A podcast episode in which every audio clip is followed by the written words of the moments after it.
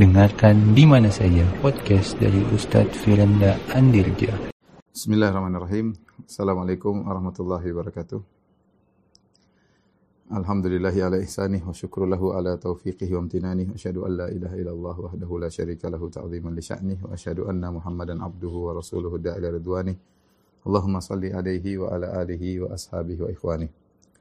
Para ikhwan dan akhwat, dan ibu dirahmati Allah Subhanahu wa taala, jamaah Majelis Taklim The Nurs yang dirahmati oleh Allah Subhanahu wa taala. Uh, kita melanjutkan bagian pembahasan kita tentang uh, kaedah-kaedah Quran yang berkaitan tentang kehidupan ya. Yaitu kaedah-kaedah yang disarikan dari Al-Qur'anul Karim yang kita perlukan dalam kehidupan kita sehari-hari. Kita sampai pada kaedah yang ke-10 yaitu firman Allah Subhanahu wa taala wala yansurannallahu man yansuruh. Sungguh benar-benar Allah akan menolong orang yang menolongnya ya.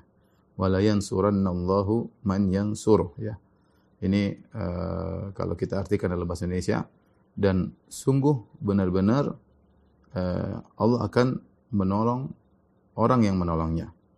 Ayatnya terdapat dalam surat Al-Hajj ayat 40 sampai 41 Allah berfirman, "Wala yansuranallahu man yansuru innallaha laqawiyyun aziz." Alladzina immakkannahum fil ardi aqamus salata wa atawuz zakata wa amaru bil ma'ruf wa nahaw 'anil munkar walillahi 'aqibatul umur. Walillahi 'aqibatul umur. Baik, ini kaidah uh, perlu kita jelaskan agar uh, kita yakin akan hal ini ya.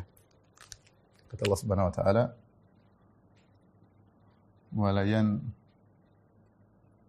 "Wala yan yansurunallah man yansur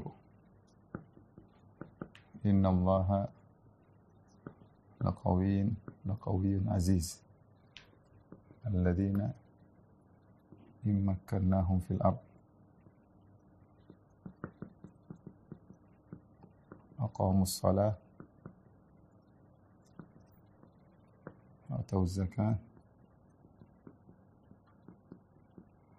amaru bil ma'ruf wa nahu 'anil munkar wa ila Allahi aqibatul umur. Uh, perhatikan di sini Allah Subhanahu wa taala berfirman wala yansurannallahu may yansuruh. Sungguh Allah akan menolong orang yang menolongnya. Di sini ada beberapa penekanan dan dalam bahasa Arab sering ada penekanan pertama di sini lam taukid. Nah, lam taukid yaitu didatangkan untuk penekanan ya. Uh, kemudian di sini ada wala yansurannallah. Ada nun taukid. Nun taukid.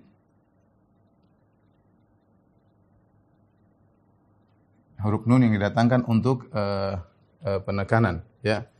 Uh, dan kemudian juga Allah kasih penguat secara ini namanya penguat lafzi ya. Penguat secara lafal. Bahwasanya sungguh benar-benar Allah akan menolong orang yang menolongnya. Kemudian ada penguat maknawi. Seperti inna sungguhnya Allah Maha kuat, Maha perkasa. Allah Maha kuat lagi perkasa. Ini adalah uh, penguat maknawi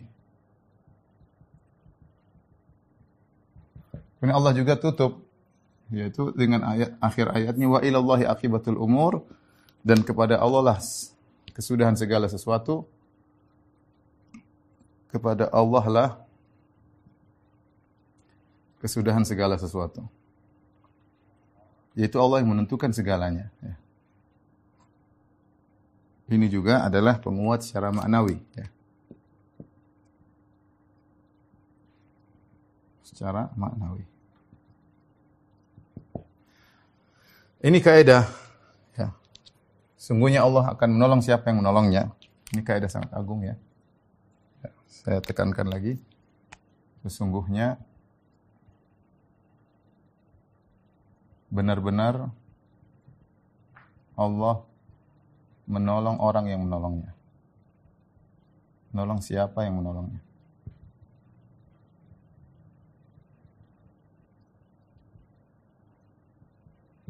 Ya. Uh, dan ayat yang semisal ini ada juga dalam ayat yang lain seperti firman Allah Subhanahu wa taala uh, surat Muhammad Allah Subhanahu wa taala berfirman ayat yang semisalnya Ya ayyuhalladzina amanu in tansurullah yansurkum wa yuthabbit aqdamakum. Wahai orang yang beriman, jika kalian menolong Allah, niscaya Allah menolong kalian.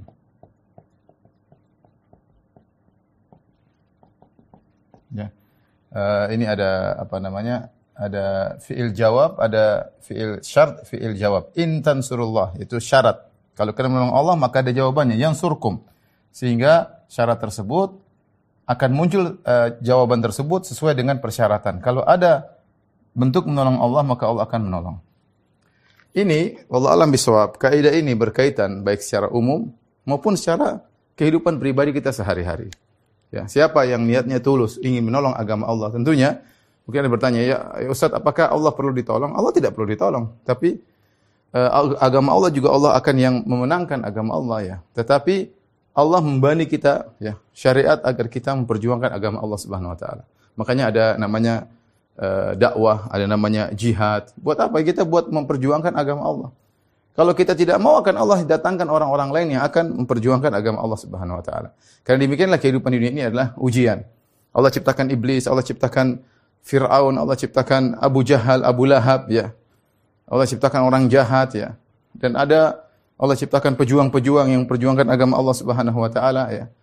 Ya, ketika kita menolong agama Allah adalah untuk kepentingan untuk kita sendiri. Sebagaimana kalau kita beribadah, Allah tidak butuh dengan ibadah kita. In apa namanya? E, kalau seorang e, ber, beribadah maka untuk e, dirinya uh, sendiri. In ahsantum ahsantum li anfusikum. Kalau kalian berbuat baik maka untuk diri kalian sendiri. Ya, uh, saya ingatkan juga ada sebagian perkataan orang-orang liberal mengatakan Allah tidak perlu ditolong, agama Allah tidak perlu dibela. Ini perkataan yang ya kalau maksudnya kita disuruh diem, uh, tidak usah membicarakan agama Allah, tidak usah berdakwah, tidak usah berjihad, maka ini adalah perkataan batil. Tidak benar ya, tidak benar. Karena kita disyariatkan untuk membela agama Allah Subhanahu wa taala. Ya Allah menyuruh demikian sama seperti itu adalah bahasa kiasan dari Allah Subhanahu wa taala seperti Allah menyuruh kita memberi pinjaman kepada Allah. Allah tidak butuh. Allah Maha Kaya. Kata Allah, "In qardan hasanan." Kalau kalian uh, memberi pinjaman kepada Allah, Allah tidak butuh pinjaman, tapi itu bahasa kiasan dari Allah Subhanahu wa taala bahwasanya uh, seakan-akan uh, Allah kalian beri pinjaman kepada Allah dan Allah akan mengganti. Sama seperti ini. Kalau kalian menolong Allah, Allah akan menolong kalian. Maksudnya, kalau kalian memperjuangkan agama Allah Subhanahu wa taala. Ya. Dan dan ini janji Allah Subhanahu wa taala. Dan saya katakan tadi, ini mencakup uh, uh, pertolongan Allah ya. Jika kalian menolong Allah, Allah akan menolong kalian. Ini mencakup mencakup pertolongan secara umum.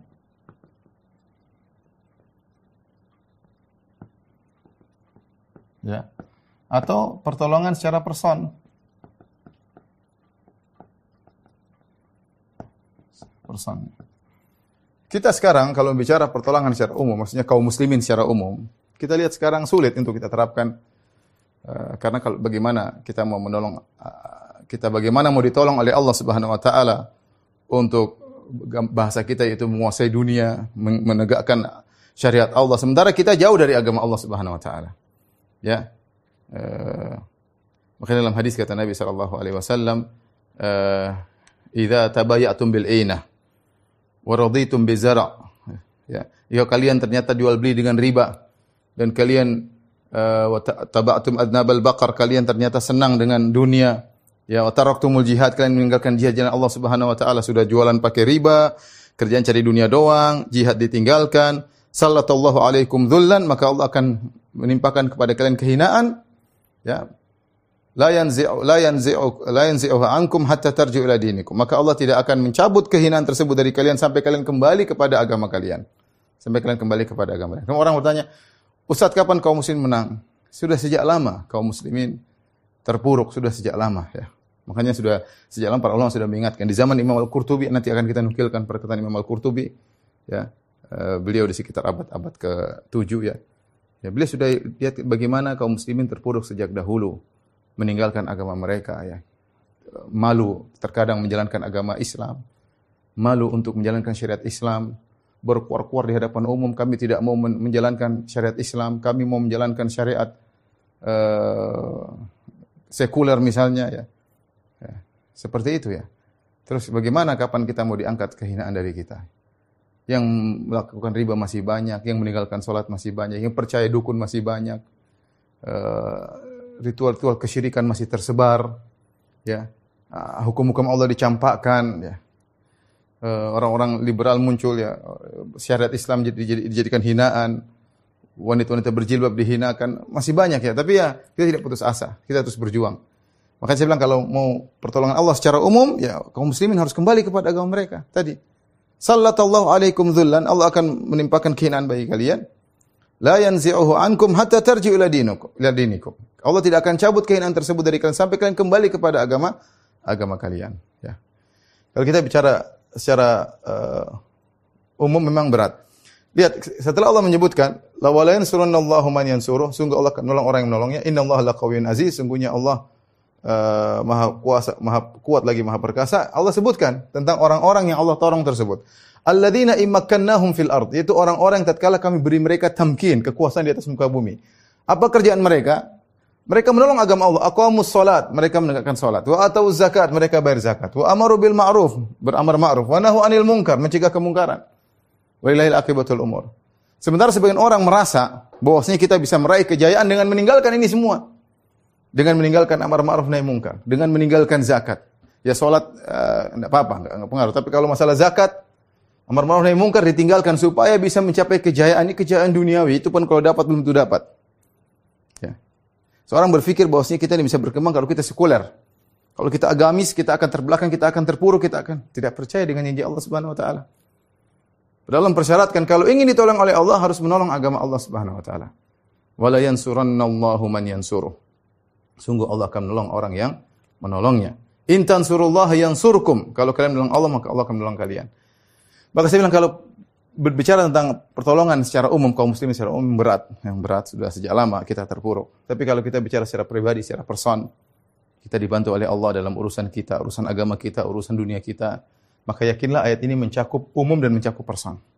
Kalau kita tidak bisa melaksanakan yang umum, tidak ditolong secara umum oleh Allah Subhanahu wa taala, kita person-person kita harus memperbaiki person-person di antara kita, perbaiki diri kita, perbaiki keluarga kita, perbaiki tenaga kita, perbaiki jemaah masjid kita. Ya, Allah menolong mungkin secara parsial, tidak secara secara umum. Tapi ini janji Allah mencakup karena walayan surannallahu man ya, sungguh barang siapa yang menolong Allah menolong orang man siapa? Siapa yang menolongnya? Di sini siapa di sini umum ya.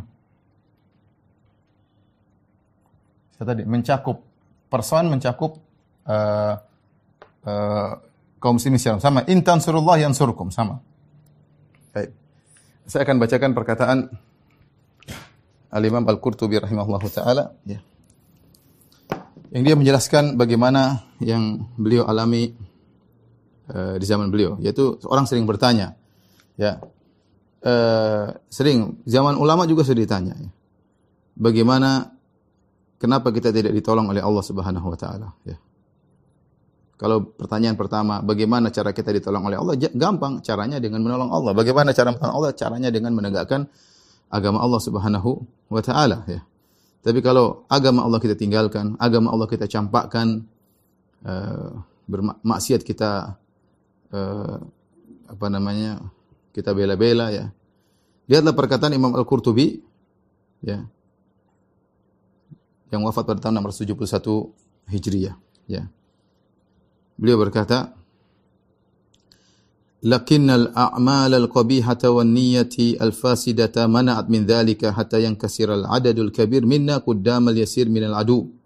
Kata beliau akan tapi amalan-amalan yang buruk yang kita lakukan, niat-niat yang buruk yang ada pada diri kita, menahan kita mencegah kita dari kemenangan, kita tidak memperoleh pertolongan. Hatta yang kasiral adadul kabir minna qaddam al-yasir min al-adu. Sampai jumlah pasukan kita yang banyak gugur, hancur ya di, di, di hadapan musuh yang sedikit. Kama syahadnahu ghairu marrah sebagaimana kami telah menyaksikan ini berulang-ulang ya. Wa dzalika bima kasabat aydina dan ini semua akibat ulah perbuatan kita sendiri. Artinya kita kali di hadapan musuh, kita rendah di hadapan musuh. kita terkadang sebagian kita hina di hadapan orang kafir ya. Ini adalah perbuatan kita sendiri ya. Kemudian beliau berkata wa fil Bukhari dalam Sahih Bukhari qala Abu Darda Abu Darda pernah berkata innama tuqatiluna bi a'malikum sungguhnya kalian berperang itu dengan amalan kalian. Itu amal soleh kalian yang menangkan kalian, bukan kekuatan kalian, bukan fisik kalian, tapi amalan soleh kalian yang menangkan kalian. Wa fihi uh, anna Nabi sallallahu alaihi wasallam ya berkata Rasulullah SAW bersabda hal turzaquna wa tunsaruna illa bi du'afaikum dan tidaklah kalian diberi rezeki oleh Allah dan ditolong oleh Allah kecuali karena orang-orang lemah di antara kalian. Kemudian beliau berkata, "Fal amalu fasidah." Sementara amalan kita kacau balau ya. Syariat kita tinggalkan, riba kita jalankan, buka aurat di mana-mana ya. Uh, sarana hiburan dibuka, tontonan macam-macam orang-orang menonton, malas-malasan kita menjalankan sholat ya, dukun merajalela, waliyadzubillah. Fal amalu fasida, amalan rusak. Wa dhu'afa'u muhmalun, sementara orang lemah dibiarkan tidak diurus. Tidak diurus, tidak ada apa namanya eh, perhatian. Orang-orang lemah, orang miskin, orang susah masih banyak. Wa sabru qalil dan kesabaran sedikit. Bertimba sedikit ngamuk sana, ngamuk sini. Wal i'timadu dhaif. Penyandaran kepada Allah lemah. Wa taqwa zailah dan ketakwaan hilang. Qala Allah Ta'ala Allah berfirman, "Isbiru wasabiru warabitu wattaqullah." Bersabarlah dan tambahkanlah kesabaran kalian. Warabitu berjagalah di jalan di tempat perbatasan antara perbatasan kaum muslimin dan perbatasan orang kafir. Wattaqullah dan bertakwalah kepada Allah. Allah berfirman, "Wa 'ala Allahi fatawakkalu." Bertawakallah kepada Allah. Inna Allah ma'al ladzina taqaw wal ladzina hum muhsinun. Sungguhnya Allah bersama orang yang bertakwa dan bersama orang-orang yang berbuat ihsan. Wala yansuranna Allahu man yansuruh. Sungguh benar-benar Allah akan menolong orang yang menolongnya. Ya, dia sebutkan ayat-ayat. Kemudian beliau berkata, "Fahadhi asbabun nasri wa syurutuhu." Inilah sebab-sebab pertolongan dan syarat-syarat pertolongan. Wahya ma'dumatun indana. Sekarang hilang syarat-syarat tersebut pada kita. Ghairu fina, tidak terdapat pada diri kita. Ini saya ini bukan perkataan saya tentang orang zaman sekarang, tidak ya. Ini perkataan Al-Imam Al-Qurtubi tentang orang-orang di zaman beliau pada abad ke-7. Fa inna lillahi wa inna ilaihi raji'un. Ya, kita ini milik Allah dan hanya kepada Allah kita akan kembali. Fa inna lillahi wa inna ilaihi raji'un ala ma asabana wa halabina. Musibah innallahi wa inna ilaihi raji'un atas apa yang menimpa kita dan musibah yang menerpa kita. Ya. Balam yabqa minal islami illa dzikruhu. Tidak tersisa dari Islam kecuali hanya penyebutannya. Wala minad din illa rasmuhu. Tidak tersisa dari agama kecuali cuma ya simbol-simbolnya, gambar-gambarnya. Lidzuhuril fasadi karena terlalu banyak kerusakan yang terjadi. Walikathrati tughyan wa qillatir rasyad karena banyak sikap melampaui batas, sedikitnya petunjuk, ya. Hatta staulal adu syarqan wa gharban sampai musuh menguasai timur dan barat. Barran wa bahran sampai musuh menguasai daratan dan lautan. Ammatil fitanu wa azumatil mihanu maka fitnah di mana-mana ya malapetaka di semakin besar wala asima illa man rahim ya dan uh, tidak ada yang penolong kecuali Allah Subhanahu wa taala. Jadi uh, saya katakan bahwasanya kalau orang sering bertanya, "Ustaz, kapan Islam mau ditolong? Kapan kita bisa jaya?" Ya, kembali kepada kita. Kembali kepada kita. Maka saya bilang di antara usaha kita sekarang ya, uh, kita bikin pengajian, menyebarkan ilmu, itu di antara usaha. Sampai kapan? Kita tidak tahu Allah alam biswab. Kita hanya bisa lakukan apa yang bisa kita lakukan ya. Maka jangan menyepelekan namanya ilmu, jangan menyepelekan namanya kajian-kajian, terus semangat menyebarkan buku-buku agama, menyampaikan kajian tulisan-tulisan di di internet, ceramah-ceramah di YouTube dan yang lainnya. Ini di antara cara kita untuk memberi pengajaran kepada umat. Masing-masing berdakwah dengan kemampuannya. Yang di kampung mungkin mengajar TPA, kemudian ada yang mengajar TK, yang sekolah berdakwah di sekolah, yang di kantor bekerja berdakwah di kantor, sebarkan Islam. Semua berdakwah sesuai dengan kemampuannya. Itu cara kita untuk kembali kepada agama kita. Kalau kita tidak paham tentang agama kita, bagaimana kita mau kembali kepada agama kita? Kalau kita tidak kembali ke agama kita, bagaimana Allah menolong kita? Bagaimana Allah menolong? Menolong kita. Ini kalau dikatakan oleh Al-Qurtubi, abad ke-7 bagaimana lagi dengan zaman sekarang. Tetapi uh, tidak ada keputusasaan, ya. Uh, kita terus berjuang, ya. Kalau kita tidak berjuang, Allah akan gantikan dengan hamba-hamba yang lain akan berjuang, ya, memperjuangkan agama Allah Subhanahu wa taala. Ya. dakwah terus berlanjut. Ya. Jangan dengar perkataan orang-orang liberal yang mengatakan agama Allah tidak perlu ditolong. Allah yang suruh. Intan surullah. Tolonglah agama Allah. Ya. Mereka ingin apa? Mereka, ingin kita diam dan mereka ingin kemaksiatan tersebar. Mereka ingin kekufuran, kesyirikan tersebar. Mereka ingin orang melakukan apa pun yang mereka hendaki. Ya. Hurriyah, kebebasan. Ya. Kebebasan bagi kekufuran, kemaksiatan. Penyempitan bagi Islam dan syariat Islam. Kalau untuk yang lain silakan bebas, silakan berkuar-kuar, silakan untuk Islam tidak boleh ditekan.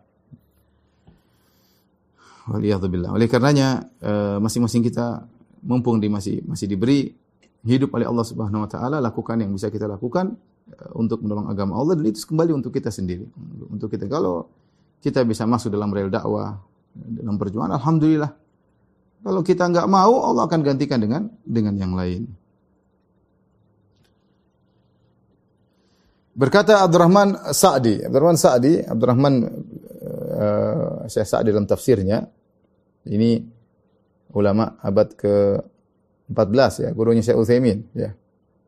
Beliau mengatakan imanun dhaif tentang kondisi kaum muslimin, iman yang lemah. Qulubun mutafarriqah, hati yang tercerai-berai. Hukumat mutasyattitah, pemerintahan-pemerintahan yang tercerai-berai.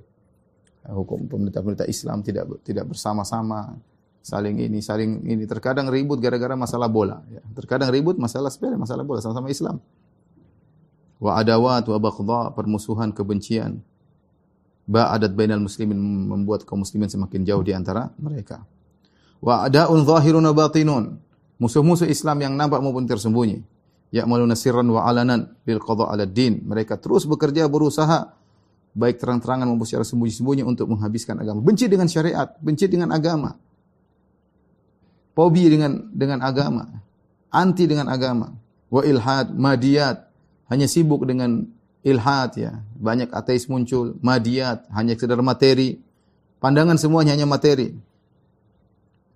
Dia menyebutkan tentang uh, kondisi yang beliau dapatkan.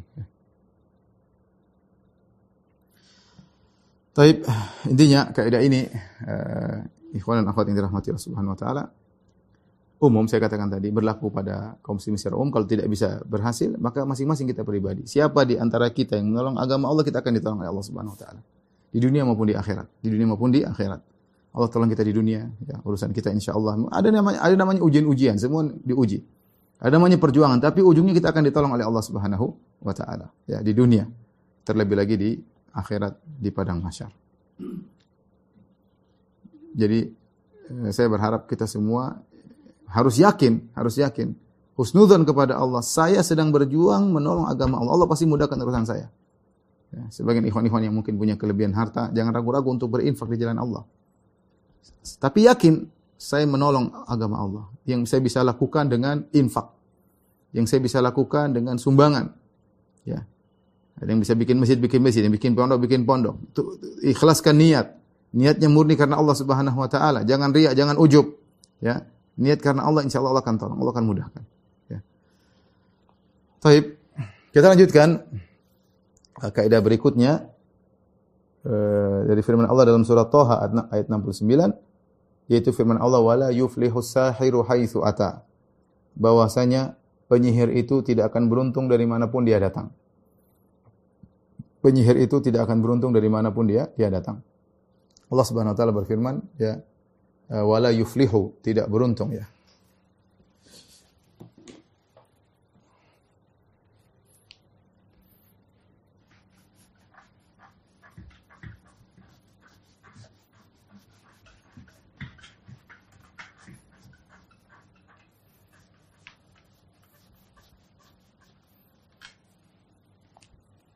Saya perhatikan sini kata Allah Subhanahu wa taala wala yuflihu as-sahiru haitsu ata. Ya. Dalam surat uh, Toha. Tidak beruntung. Yuflih al-falah. Ya ini maksudnya uh, tidak tidak keberuntungan ya. Kemenangan, keberuntungan, kebahagiaan ya. Ini makna maknanya banyak, kebahagiaan, dan lain-lain. Intinya al-falah suatu kata yang mengandung berbagai macam kebaikan. Ketika dinafikan wala yuflih, tidak mendapat falah. Ini kebanyakan kalau sudah dinafikan falah, biasanya maksudnya kafir ya. Jika dinafikan falah, biasanya dalam Al-Quran untuk orang kafir. Untuk orang kafir. Seperti firman Allah Subhanahu wa taala, "Innahu la yuflihu dzalimun." Contoh firman Allah Subhanahu wa taala, innahu la yuflihu dhalimun yaitu musyrikun. Sungguhnya tidak beruntung orang-orang yang musyrik. Contoh ya. As-sahir ini adalah penyihir ya. Maknanya adalah penyihir. Penyihir umum ya. Laki-laki atau wanita tua, muda ya Pokoknya penyihir. Ya. Tidak akan turun. Haitsu ata dari mana pun dia datang. Haitsu ini memberi keumuman maksudnya dari mana saja dia datang. Dari mana saja. Dia datang maka dia tidak akan beruntung. Kata para ulama ya, bahwasanya penyihir apa pun yang dia lakukan. Mau dia punya teman-teman pasukan penyihir banyak, dia tidak akan beruntung ujungnya.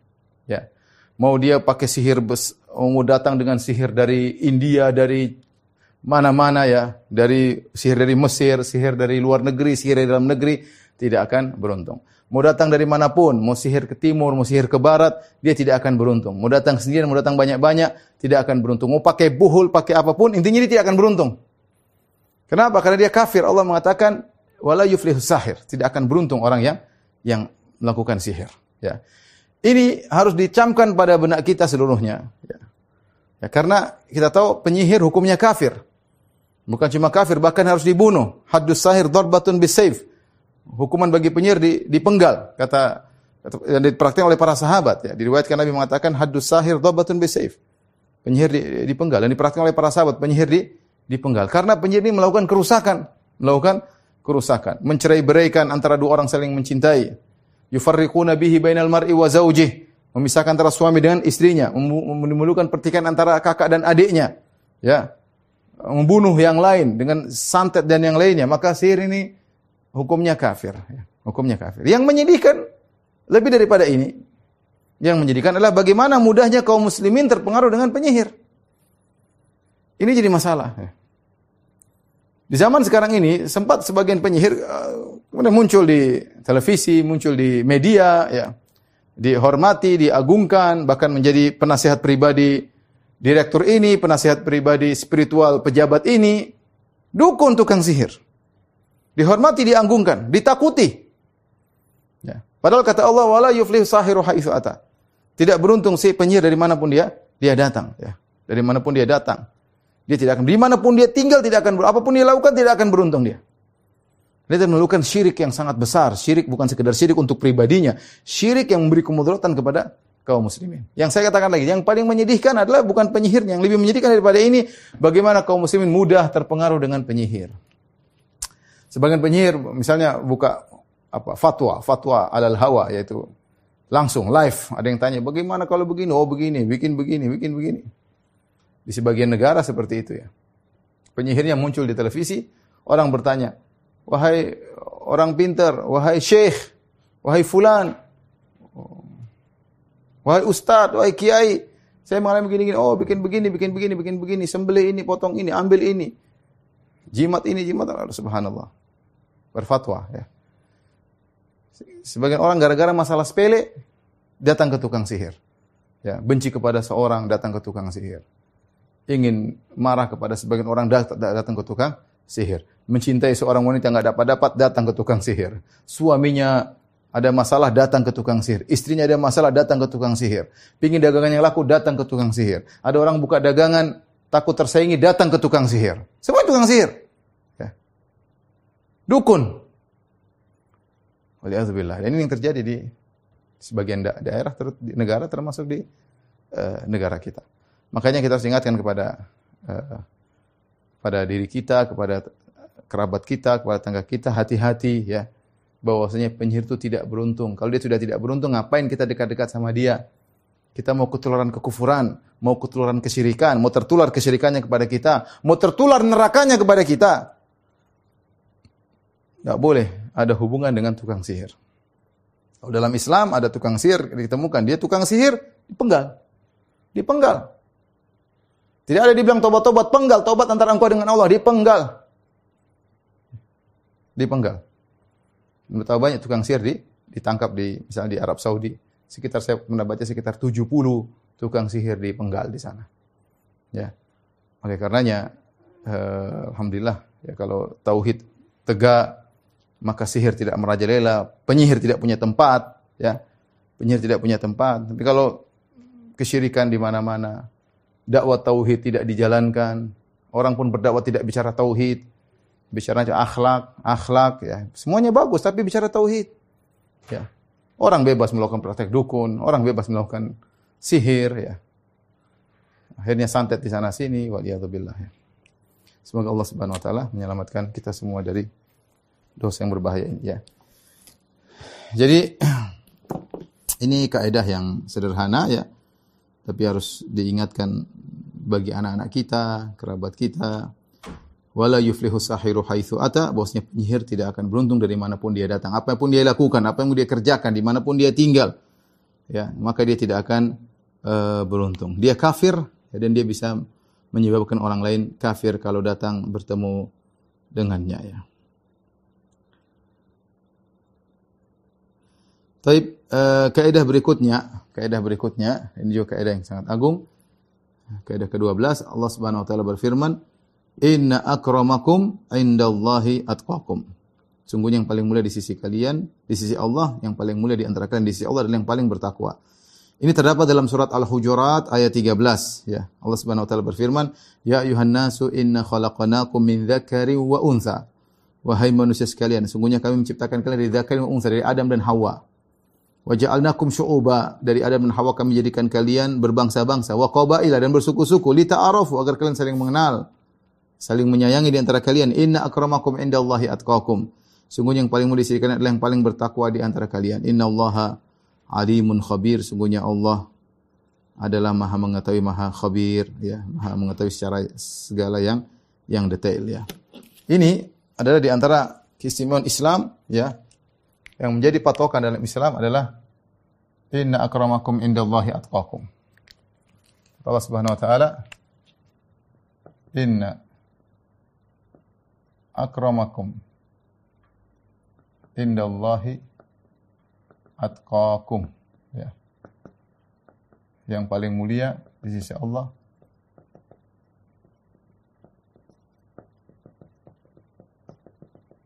di antara kalian yang paling bertakwa.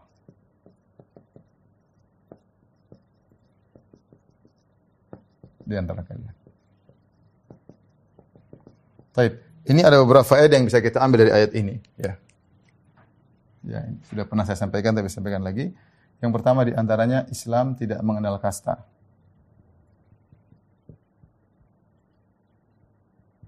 Ya. Beda seperti sebagian agama lain Begitu dia terlahir sebagai kasta ini berarti dia tinggi. Yang di bawah tidak akan bisa mencapai derajatnya kecuali pada kehidupan berikutnya. Seperti agama Hindu ada namanya kasta Brahmana, kasta Ksatria, Waisa, Sudra. Yang lahir Sudra sudah dia, dia dia rendah bahkan dalam sebagian buku mereka bahwasanya yang kasta Brahmana terlahir dari dari apanya dewa Brahmana, adapun misalnya dari kasta uh, Sudra dari bagian entah kakinya entah apanya dewa. Jadi rendahan memang proses penciptanya pun sudah berbeda. Proses penciptanya sudah berbeda. Yang kasta tertinggi dari asal yang berbeda, kasta yang dari asal yang berbeda. Adapun dalam Islam tidak, semuanya sama. Karena semua berasal dari karena semua berasal dari sumber yang sama. Berasal dari Adam dan Hawa. Adam dan Hawa. Ya, sebagaimana tadi Allah sebutkan, Ya ayuhan nasu inna khalaqnakum min dzakarin inna khalaqnakum min zakarin wa unsa. Wahai manusia sekalian, kami menciptakan kalian dari zakar. Zakar maksudnya Adam. Adam. Wa unsa maksudnya Hawa. Ya. Nabi SAW mengatakan, Kullukum min Adam wa Adam min turab. Kalian semua dari Adam dan Adam dari tanah. La fadla lil Arabi 'ala al ajami, walal ajami 'ala al Arabi. Tidak ada keistimewaan orang Arab di atas orang non Arab dan tidak ada keistimewaan orang non Arab di atas orang Arab. Walal abyad alal aswad tidak ada keutamaan orang berkulit putih dibandingkan orang berkulit hitam. Walal aswad alal abyad tidak ada keutamaan orang berkulit hitam di atas orang berkulit, berkulit putih illa bitaqwa kecuali dengan ketakwaan. Ya. Jadi uh, Islam tidak mengenal kasta, ya.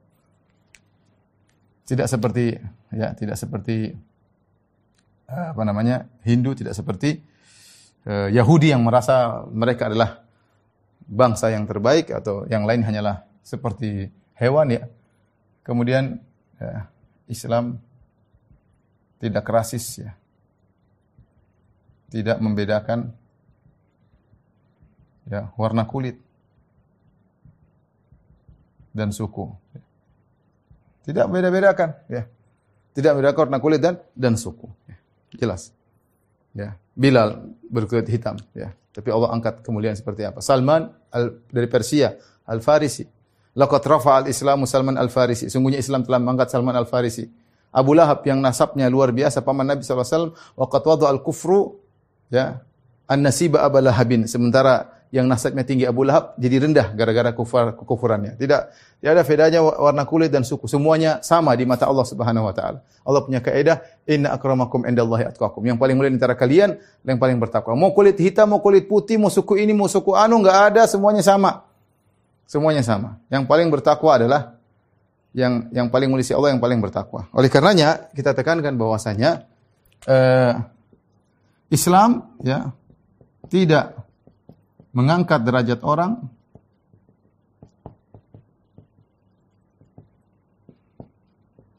dari perkara berdasarkan perkara yang tidak dia mampu.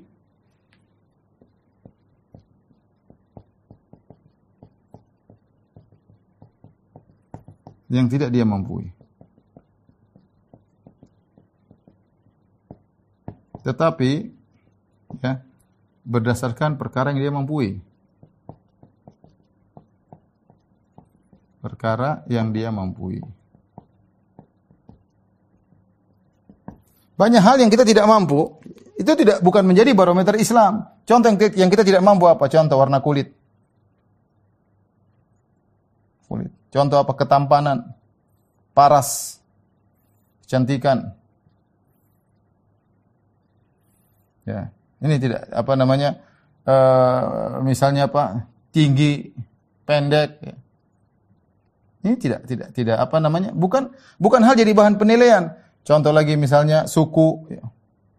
suku Arab ya atau bukan Arab ya. Ini di luar kemampuan kita. Kita tidak tidak punya andil dalam hal ini tinggal terima Allah takdirkan seperti ini ya sudah.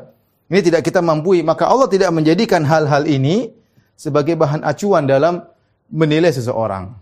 Tapi yang Allah jadikan yang jadikan acuan untuk menilai seseorang adalah yang dia mampu yang dia mampu. Ini yang dia mampu. Apa amal soleh?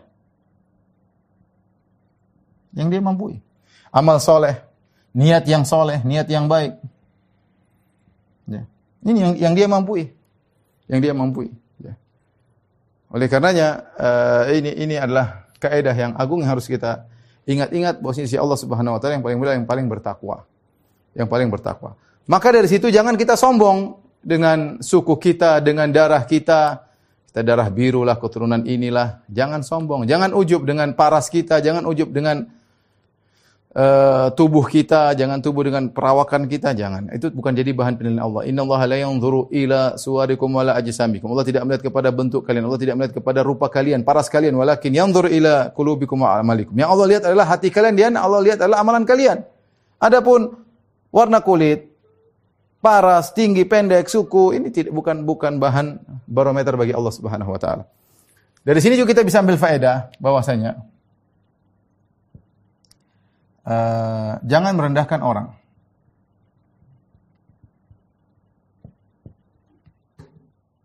Orang lain. Ya. Karena kita tidak tahu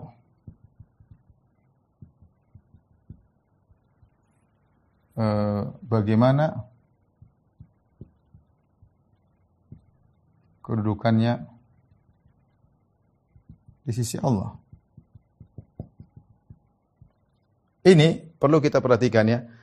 Kita saja seandainya seandainya ada alat kemudian di, di kita dihadirkan dua orang kemudian ada alat barometer dipasang tet tet ketahuan oh kamu saya lebih tinggi di sisi Allah daripada kamu. Itu pun kalau kita tahu kita lebih tinggi daripada dia di sisi Allah tidak boleh kita hina dia.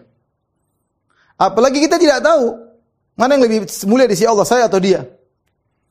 Kalaupun kita tahu kita lebih mulia daripada si fulan di sisi Allah, kita tidak boleh menghina dia. Bagaimana kalau kita tidak tahu? Ya, khi antum melihat mungkin seorang secara zahirnya mungkin dia nakal apa, tapi kita nggak tahu ya.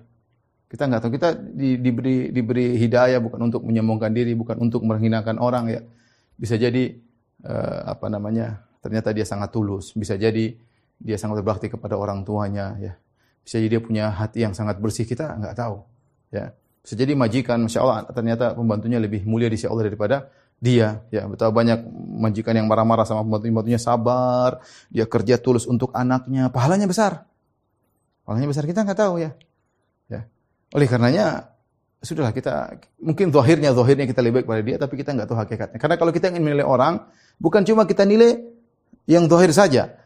Kita nilai juga batinnya. Sementara batinnya tersembunyi nggak ada yang tahu kecuali Allah Subhanahu wa taala karena kita tidak tahu siapa yang lebih mulia, kita atau dia di sisi Allah Subhanahu wa taala, maka jangan merendahkan orang lain. Kita kalau menilai nilai aja maksudnya zahirnya kamu tidak boleh begini, kita tegur tuh. Adapun kalau kita mau totalan saya atau dia lebih baik sisi Allah kita nggak tahu. Kalau saudara kita melakukan kesalahan, kita tegur kesalahannya. Ya. Karena belum tentu kita lebih baik daripada daripada dia. Belum tentu kita lebih baik daripada dia. Makanya ketika sebelum ayat surat ayat ini Allah mengatakan pada ayat sebelumnya, Ya ayuhan nasu la yaskhar qaumin min qaumin asa an yakunu khairan minhum wala nisa'un min nisa'in asa an yakuna khairan minhun.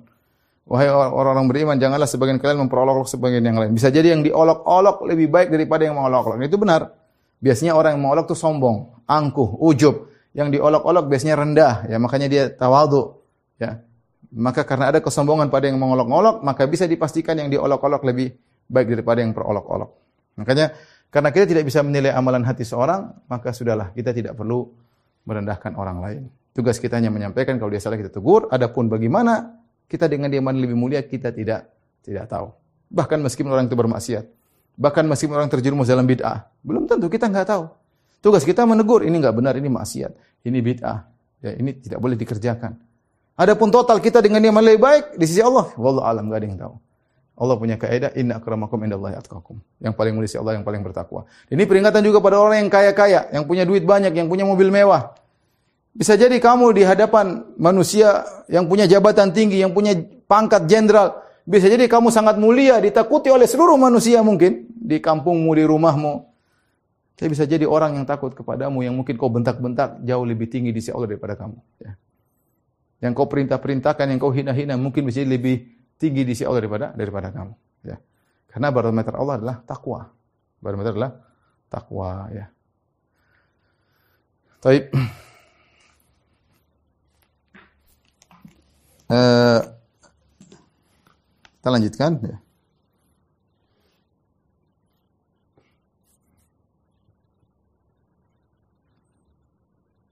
Oleh karenanya dalam ayat ya, dalam ayat Allah Subhanahu wa taala menyuruh Nabi bersabar dengan orang-orang miskin. Di antara yang surat Al-Kahfi ayat 28 kata Allah wasbir nafsaka ma'al ladzina yad'una rabbahum bil ghadati wal asyi yuriduna wajha wa la ta'du 'ainaka 'anhum turidu zinatal hayatid dunya wa la tuti' man aghfalna qalbahu an dzikrina wattaba hawahu wa kana amruhu furuta. Jadi ayat ini turun kenapa? Orang-orang kafir datang kepada Nabi. Mereka mengatakan, "Ya Muhammad, tinggalkan orang-orang miskin itu. Kalau kau ingin kami masuk Islam, tinggalkan orang miskin itu." Kami tidak bisa bareng-bareng sama orang miskin. Kami punya strata tinggi, level tinggi. Ya. Tinggalkan mereka. Ya. Gabung sama kami, kami akan masuk masuk Islam. Ya. Maka Allah ingatkan Nabi SAW. Ini ide bagus dari orang kafir. Ide menarik kan. Kalau orang orang pembesar-pembesar masuk Islam, insya Allah yang lain mudah. Kalau orang besar masuk Islam, Quraisy sudah dipegang tangan Nabi, maka kabilah yang lain akan nurut, akan manut kepada. Maka ini ide bagus sebenarnya. Ya, tapi Allah ingatkan Nabi. Wasbir nafsaka, sabarkanlah dirimu. Ma'alladzina yad'una rabbahum bil ghadati wal asyi. Yurin wajah. Sabarkanlah dirimu bersama orang miskin yang mereka berdoa kepada Rabb mereka, berzikir kepada Rabb mereka di pagi hari dan petang hari. Yuriduna wajah dan mereka ikhlas kepada Allah Subhanahu wa taala. Wala ta'du ainaka anhum jangan kau lompat pandanganmu dari mereka ya untuk melihat yang lain yang kaya-kaya jangan. Turidu zinatal turidu zinatal hayatad dunya karena kau mengharapkan perhiasan dunia. Wala tuti' man aghfalna qalbahu. Jangan kau taat kepada orang-orang kafir yang telah kami lalaikan hatinya. An dzikrina sehingga dia tidak mengingat kami. Wattabahawahu dan dia hanya ikut hawa nafsunya. Wa kana amruhu furata dan am, perkaranya kacau. Amburadul tidak teratur. Jangan ikuti dia. Ya. demikian juga dalam dalam ayat yang lain dalam surat al-an'am kata Allah Subhanahu wa taala wala tatrudil ladzina yad'una rabbahum bil ghadati wal yuriduna wajha jangan kau usir orang-orang miskin yang mereka berdoa kepada Rabb mereka di pagi hari dan petang hari mereka mengharapkan wajah Allah Subhanahu wa taala Ma alaika min hisabihim min syai' wa ma min hisabika alaihim min syai'. Ya, bukan urusanmu hisab mereka di sisi Allah dan bukan urusan mereka hisab di sisi Allah Subhanahu wa taala. Fatatrudahum lantas kau men men mengusir mereka fatakuna minadh dhalimin maka kau termasuk orang-orang yang yang zalim. Ya. ya jadi Islam ya, orang mau miskin tapi kalau dia bertakwa dia mulia di sisi Allah Subhanahu wa taala. Dia meskipun dia miskin, meskipun dia mungkin membantu, meskipun dia mungkin pekerja keras, mungkin meskipun dia mungkin pekerjaan yang mungkin kita tidak mau melakukannya ya. Tapi kalau dia bertakwa dia mulia di sisi Allah Subhanahu wa taala.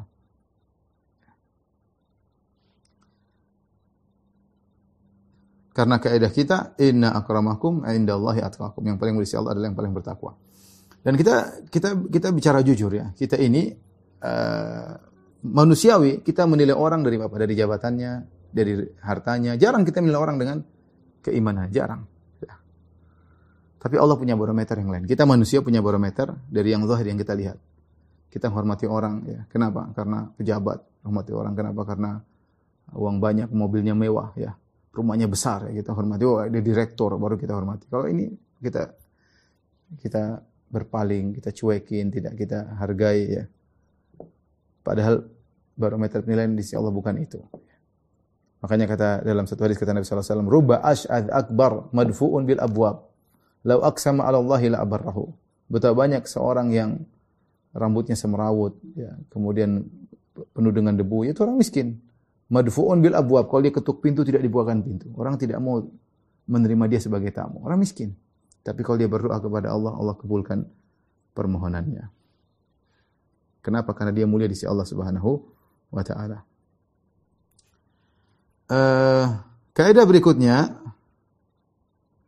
Nah, kaidah singkat, kaidah yang kedua ke-13 ya.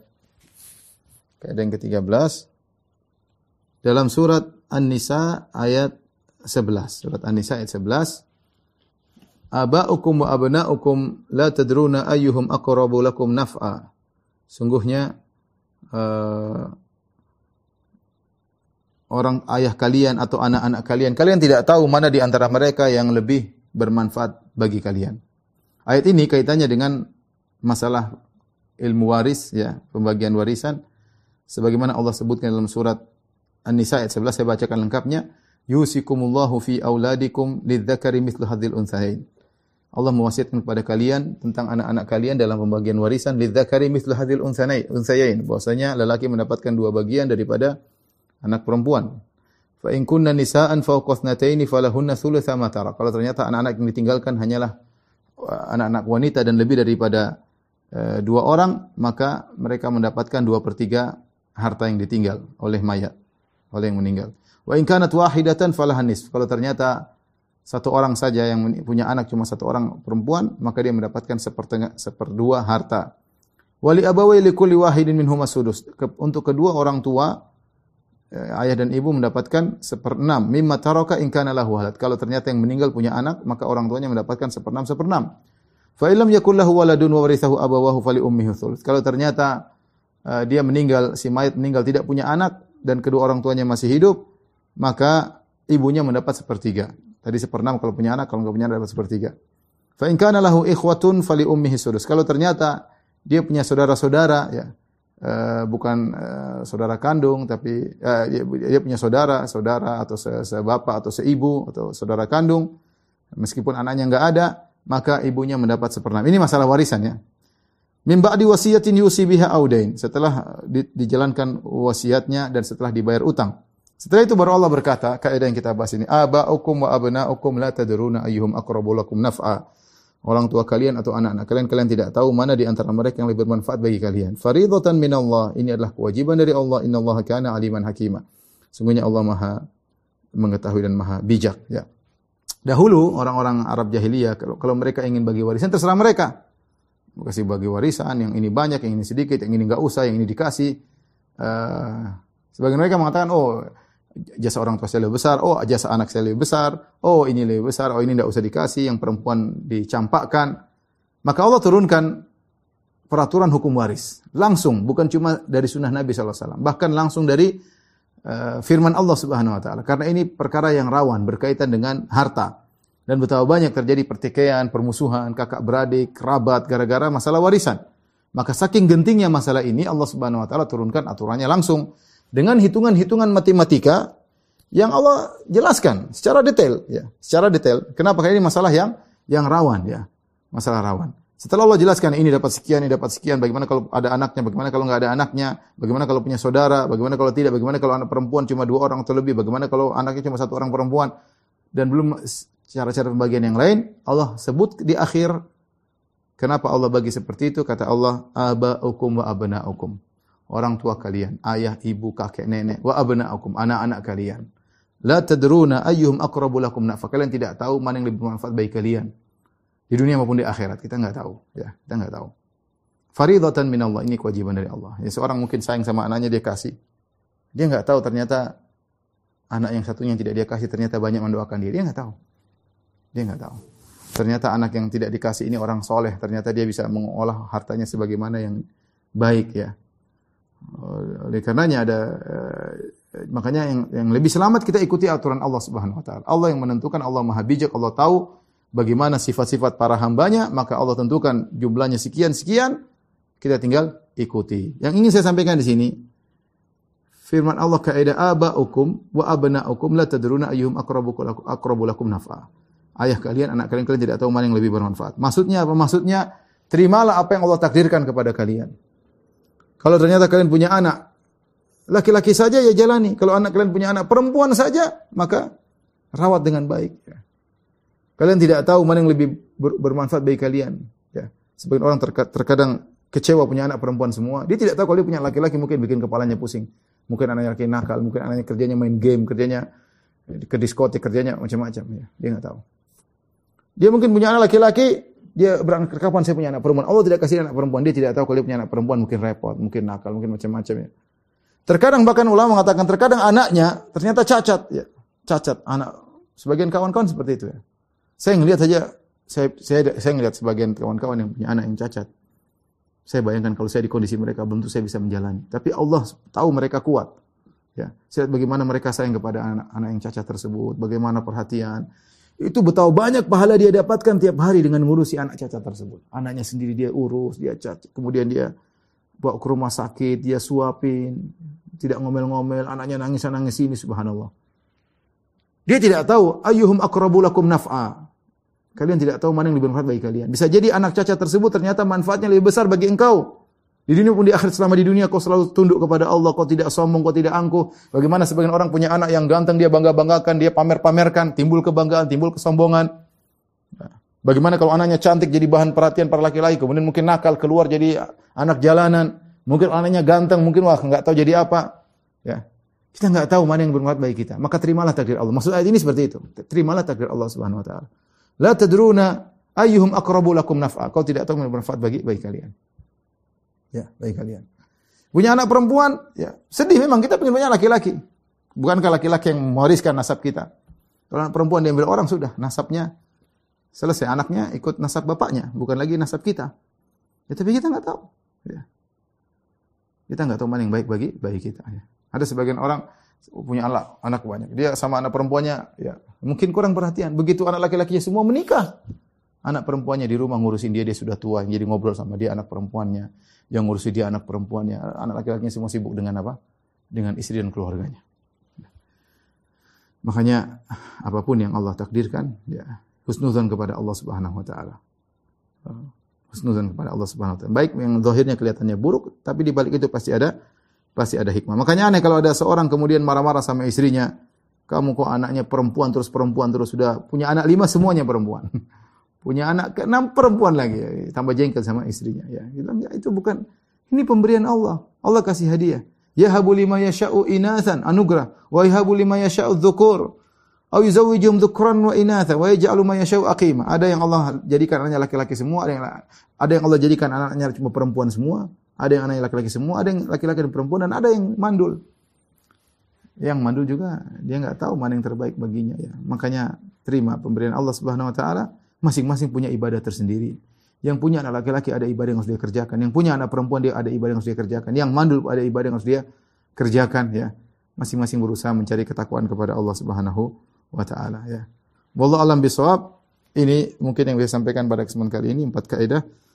Semoga bermanfaat. Insya Allah kita lanjutkan pada uh, pertemuan yang lain. Insya Allah. Demikian saja uh, kajian kita. Uh, semoga bermanfaat. Semoga kita bisa mengamalkan kaidah-kaidah Al-Quran dalam kehidupan kita sehari-hari dan semoga Allah mengampuni dosa-dosa kita dan semoga, Allah memberikan kita jalan keluar atas segala kesulitan yang kita hadapi ya.